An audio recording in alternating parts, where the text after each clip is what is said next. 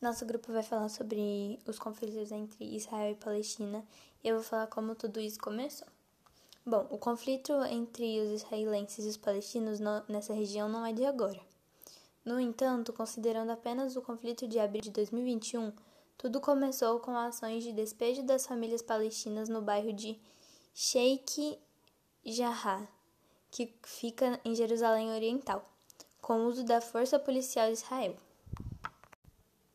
Depois da Primeira Guerra Árabe-Israelense em 1948, a ONU dividiu, dividiu Jerusalém em duas partes: ocidental, que ficou com o recém-criado Estado de Israel, e a oriental com os árabes.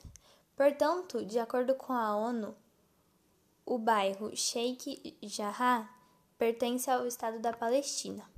Apesar da divisão, muitos judeus ocuparam bairros palestinos ao longo dos anos, assim como existem regiões predominantemente muçulmanas em Israel.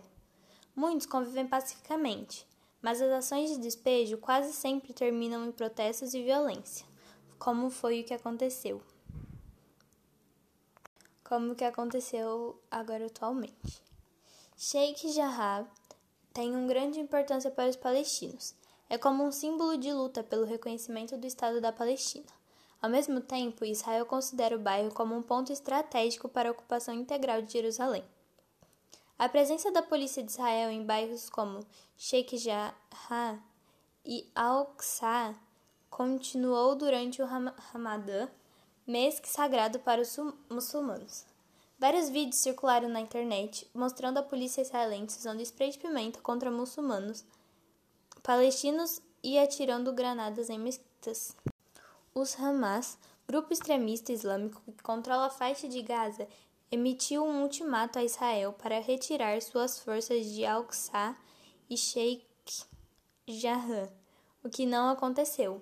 Foi então que Hamas começou a atacar Israel.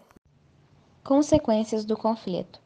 Estima-se que o Hamas tenha lançado mais de mil mísseis e morteiros em Israel, a maioria contra a segunda maior cidade do país.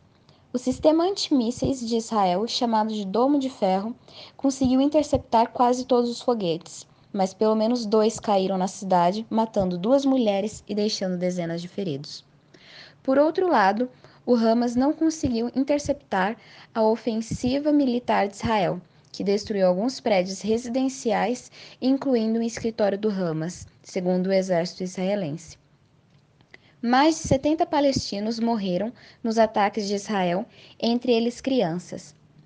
A ONU, a União Europeia, o Reino Unido, os Estados Unidos pediram o fim do novo conflito entre Israel e o Hamas. Entretanto, nada foi feito. Entidades que defendem os direitos humanos alertam que os palestinos não têm condições de se defender de Israel, que possui um poder bélico muito superior. O Hamas é considerado uma organização terrorista pelos Estados Unidos, União Europeia, Canadá, Japão e Israel. Ele foi fundado em 1987 por um grupo de muçulmanos médicos e pós-graduados para lutar pela formação de um Estado Islâmico na região. Importante não confundir com o grupo terrorista Estado Islâmico. O grupo funciona como uma entidade filantrópica política e militar na faixa de Gaza.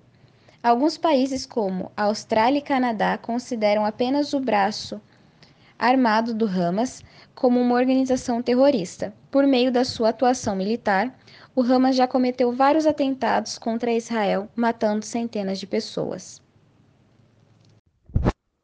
Há muito do que ler e aprender sobre o conflito entre palestinos e judeus. Primeiro, é preciso compreender que nem todo israelense é judeu assim como nem todo palestino é muçulmano ou islâmico. O judaísmo e o islamismo são religiões diferentes. Dito isso, você pode começar estudando pela formação do Estado de Israel, passando pelo fim do Império Otomano na Primeira Guerra Mundial e o nazifascismo na Segunda Guerra Mundial. Depois, estude as guerras árabes israelenses, que iniciaram a partir da criação do Estado de Israel. A Primeira Guerra Árabe-Israelense foi entre 1948 e 1949, seguida pela Guerra de Suez em 1956, a Guerra dos Seis Dias, em 1967, e a Guerra de Yom Kippur, em 1973. Também é importante estudar a questão palestina, os conflitos na faixa de Gaza a partir da década de 90 e os acordos firmados entre israelenses e palestinos, como o Acordo de Oslo e o Acordo de Gaza-Jericó.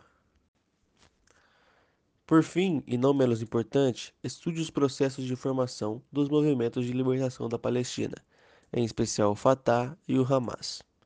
Uma boa noite a todos, até logo.